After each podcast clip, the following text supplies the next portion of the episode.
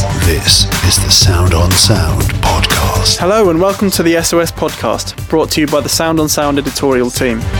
I'm Chris Mayes-Wright, SOS News Editor.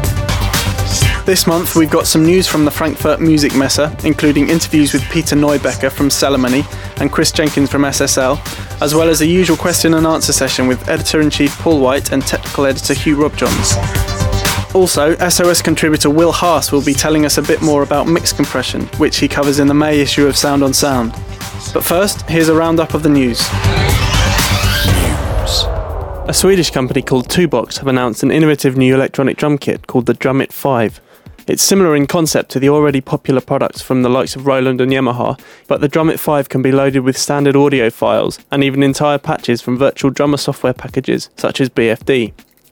2box say that this gives the user the freedom to create any kit they desire, and because multi-sample patches with numerous velocity layers can be used, a more dynamic and realistic sound can be achieved. For an audio demo, head to the 2box website at www.2box.se. Focusrite have added a new product to their Liquid range of dynamic convolution processing hardware. The Liquid Mix 16 is almost identical in looks to its bigger brother, the Liquid Mix, but it doesn't have the LCD, so most visual feedback comes through an included plugin. Because of this, and a limit of 16 tracks of processing, compared to the 32 tracks accessible with the standard model, the Liquid Mix 16 costs just £300 in the UK and $500 in the US. Check out Focusrite.com for further information. PreSonus have announced the Studio Live Mixer, a hybrid studio and live sound console that's still in development.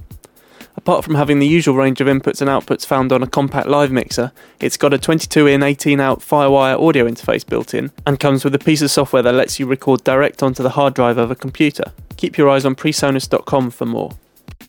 Mic manufacturers Royer have announced live versions of some of their acclaimed ribbon mics. Ribbons are seldom used in live sound environments because of their fragility, but Royer say these new mics, which feature stiffened ribbons, should stand up to life on the road.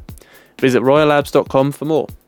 Finally, SM Pro have unveiled a new range of plugin hosting products. With the V-Rack, the V-Box and the V-Pedal, you can load in your own software instruments and play them on the go, as you would with a conventional sound module. Or you can load up your favourite plugins and have your entire studio rig in your laptop bag. They're due to ship later this year, so keep a lookout for a review in Sound On Sound and in our sister publication Performing Musician. Now, it's over to Editor-in-Chief Paul White, who's got some news about Celemony's new Direct Note Access technology, which brings polyphonic pitch detection capabilities to Melodyne. This is the Sound On Sound Podcast. Thanks, Chris. I caught up with Celemony's Peter Neubecker at Musikmesse, who told me about the new polyphonic version of Melodyne. The demo was really impressive, so I started out by asking him what it could and couldn't do. I think the main point is manipulating single instruments that haven't been able to be manipulated before, like guitars or pianos or so. But you also could put in a whole mix or a string quartet, what it won't do is extract a single voice out of it. So what comes out is more like a piano extraction, so that you have the notes that are in there, but you don't necessarily know what voice did it play. Yes. So if two instruments play the same note at the same time, the software would treat it as a single sound. Yes. So that's the main limitation of it. Yeah. Mm-hmm. But if it plays the same note but at slightly different times, maybe so they're overlapping, it can then identify the two different start times. It depends on the context. Sometimes it will find it, sometimes it will not. Mm. But what we saw yesterday was some quite complicated acoustic guitar parts, which you managed to separate the notes and then move them about, so you could do your old tricks of rearranging, turning major chords into minor chords, lengthening notes, all the things that we're used to seeing with the traditional Melodyne software. Yes. And yet, from what I understand, this new magical piece of software is not going to be sold at some huge price, but it's an upgrade to the existing Melodyne plugin. Yes, yes. We wanted it to become a kind of usual that people use it, not just, well, it's always a decision if you make it a very rare product or a very high-priced product, or if we just say it should be used, and that's what we decided. Of course, there will be a Melodyne version that's capable of a lot more things, that the harmony is all over the piece, or the tracks know each other. And this will only be in the big version of Melodyne, because there has to be an infrastructure for that. It's not possible in a plugin, but the first product will be the plugin. And as I understand it, you can also extract a MIDI file from this after the analysis has been done. Yes, sure. So you could effectively do some of the guitar synthesis tricks in non-real time. Yes. Okay, so how did you first get the idea for this? Because people have been talking about it for many years, but it's always seemed to be impossible and require huge amounts of processing. Yes, well, I don't think it's so much about amount of processing. It's more like getting the idea that it's possible at all. When I'm thinking about it now, I don't really know what should be impossible. So I just worked on it and went step by step, and I saw, well, here's information in the spectrum and anywhere, and just looking carefully at what is there, and you can extract it. That's not so difficult. So the first step is to identify the starts of the individual notes, I would imagine. Yes. And then after that, you look for the fundamental and all the harmonics that belong to that note. Yeah, not necessarily the starts of the notes, because if you, for example, have a violin, it will start very softly. So you can look at the body of the note first, or if you detect onsets, you can assign these onsets, for example, to. So it's a kind of a complex process, but not with a certain trick, but just with certain diligence to the material. Okay. Yeah. The release date is end of the year, I believe. So yeah, is there a lot of work still to do? Well, what I'm running now is my laboratory version, and Melodyne, as it is, doesn't have the infrastructure to handle these polyphonic stuff in terms of that you can select multiple notes and stuff. This has been made 10 years ago for monophonic material, and we have to create the infrastructure to handle it. Okay, but we'll have a similar kind of visual interface to the one you were showing us, where you put in a single polyphonic file, and this expands into a polyphonic display. It will be quite the same, yes. Yeah. Mm. Well, we shall look forward to trying this out. It's a very exciting product. Okay. Thank you, Peter. Thank you. This is the Sound on Sound podcast. Well, that's a really intriguing system, isn't it? So, Paul, what do you think about it? What do you think it's going to be used for? Well, I think part of me thinks it's going to be used to correct even more sloppy musical performances, which is where products like the original Melodyne and Autotune got used. But at the same time, you can use them for really creative stuff. One of the demonstrations I saw was with some fairly simple jazz stuff from I think it was the 1950s or 60s, and they managed to separate out a trumpet part really well and then repurpose it, create a completely new tune. There must be some copyright issues with that sort of approach, though. I don't know. I suppose there are some copyright issues associated with the performance, as there are with any kind of sampling. But if you change the notes, then surely you would own the copyright on the new melody, because you'd be the composer, in effect. I guess so, yeah. So he was saying that the system's going to be due towards the end of the year. He's got a bit more work to do on it now. Yeah, apparently the interface needs quite a lot of work to make it friendly, but the technology seems to be solid. Yeah, the demonstrations were very good. Now, while we're out in Frankfurt, SOS news editor Chris Mayes-Wright spoke to Chris Jenkins from SSL, who was showing off a very new console they've launched called the Matrix. I'm here with Chris Jenkins from SSL, designer of the new Matrix console. Chris, how did Matrix come about? Matrix is the third in a series of products that all combine analog processing with workstation control.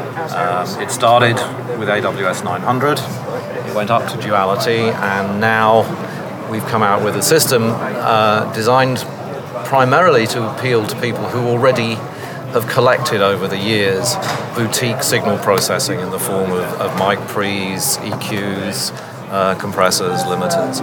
And Matrix is designed to take all your outboard gear and let you create a very productive analog recording and mixing environment with a workstation. Matrix consists of a 16-channel line mixer combined with a 16-device integrated routing system.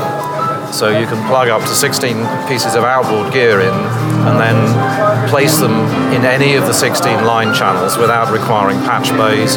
You can create chains of outboard processing, so you can call up specific arrangements of compressors and limiters and just drop those into any of the 16 channel strip.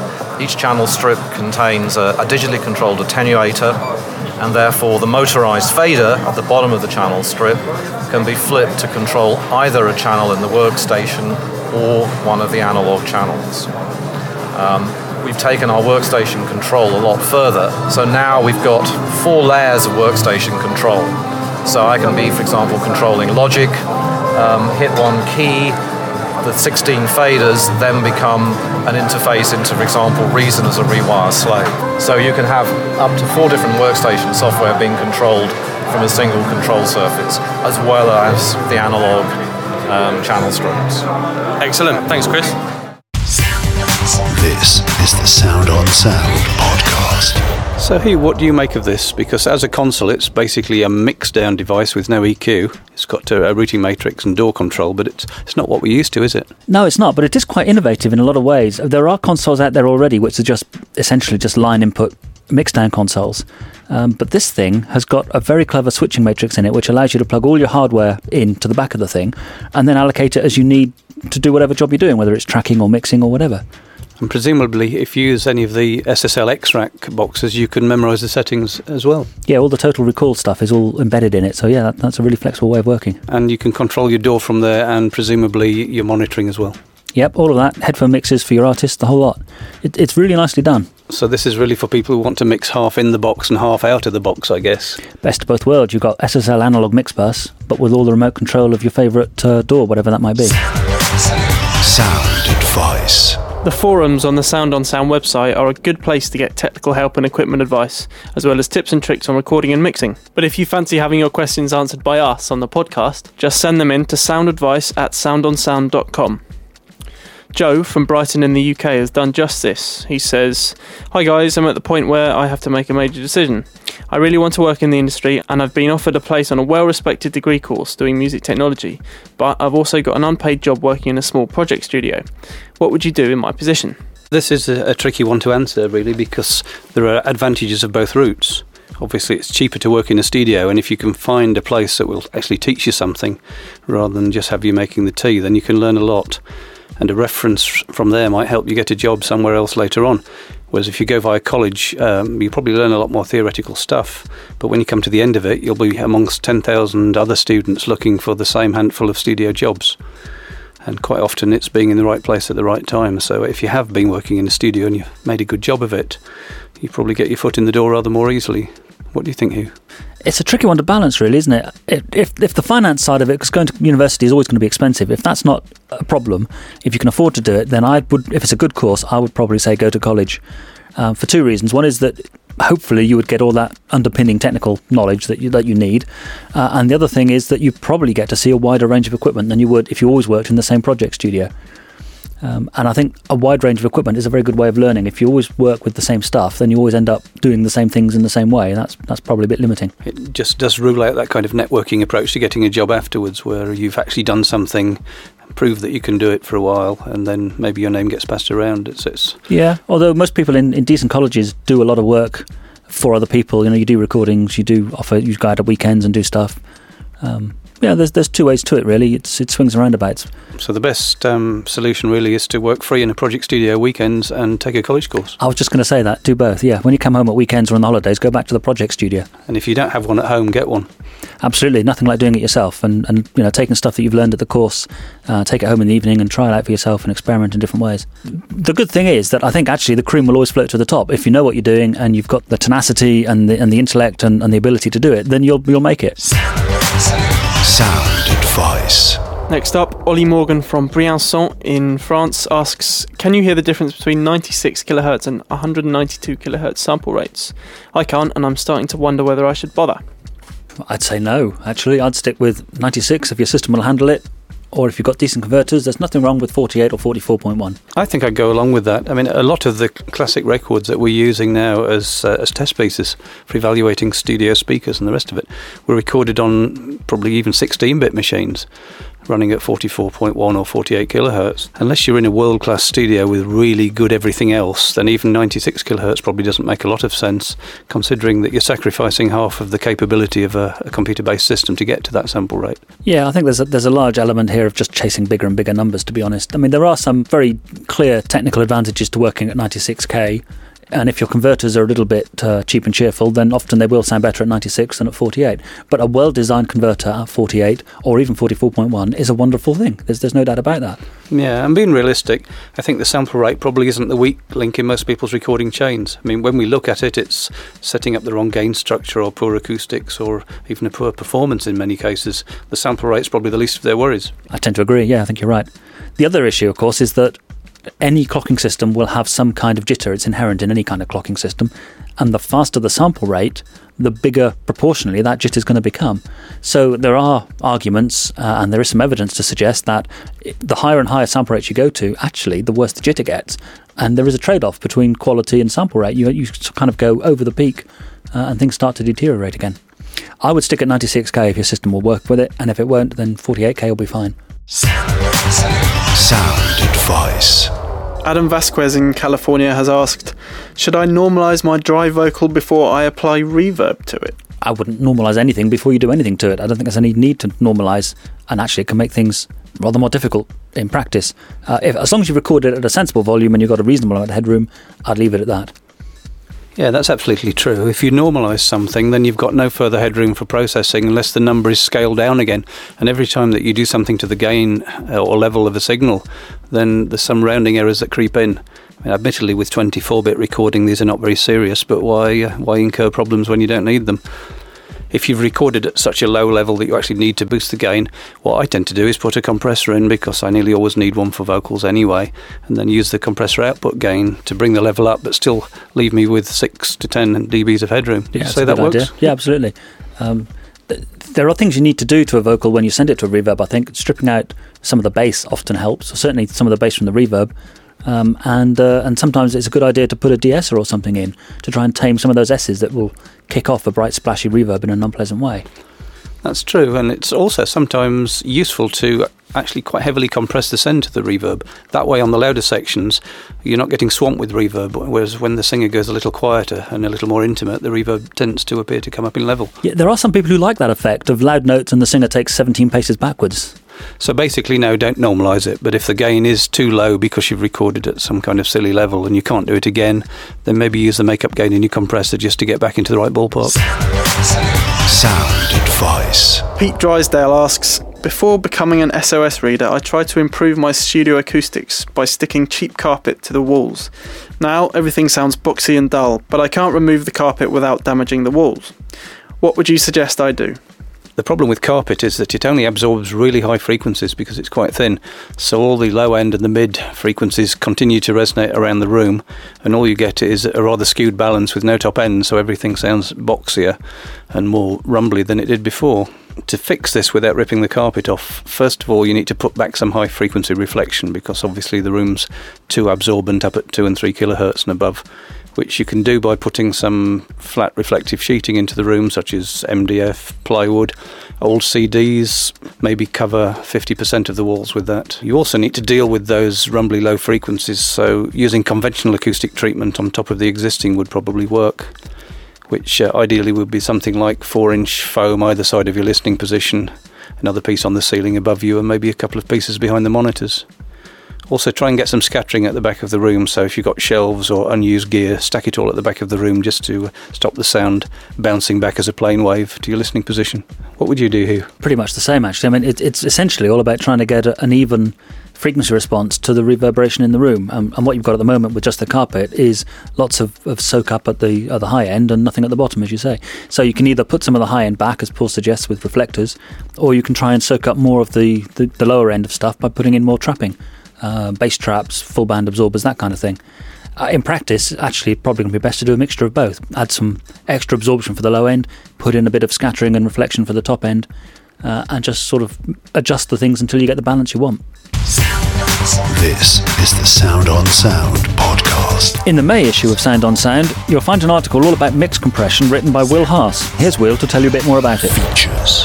Hello, I'm Will Haas, author of the Hitting Harder Mix Compression feature in the May issue of Sound on Sound magazine. In this article, you'll learn the ins and outs of mix bus compression, a technique for applying stereo compression to the master mix bus. When it comes to mix bus compression, Going about this technique in the wrong order can open up a Pandora's box for your music and your mastering engineer's sanity. That being said, when it comes to your mixing style, proper mix bus compression can give you quite an edge. This month's feature article gives you an insight into mix compression, with comments from a professional mix engineer and a professional mastering engineer. In this technically potent article, find out the key elements of creating those in-your-face sounding mixes. Different productions call for different compression measures, so I will also describe how to enhance dimension and control sustain, all from the use of mix compression. This is the Sound On Sound podcast. That was Will Haas there. On the Sound On Sound website homepage, you'll find a link to more information on the forthcoming Sound Recording Technology Show, which Sound On Sound are sponsoring.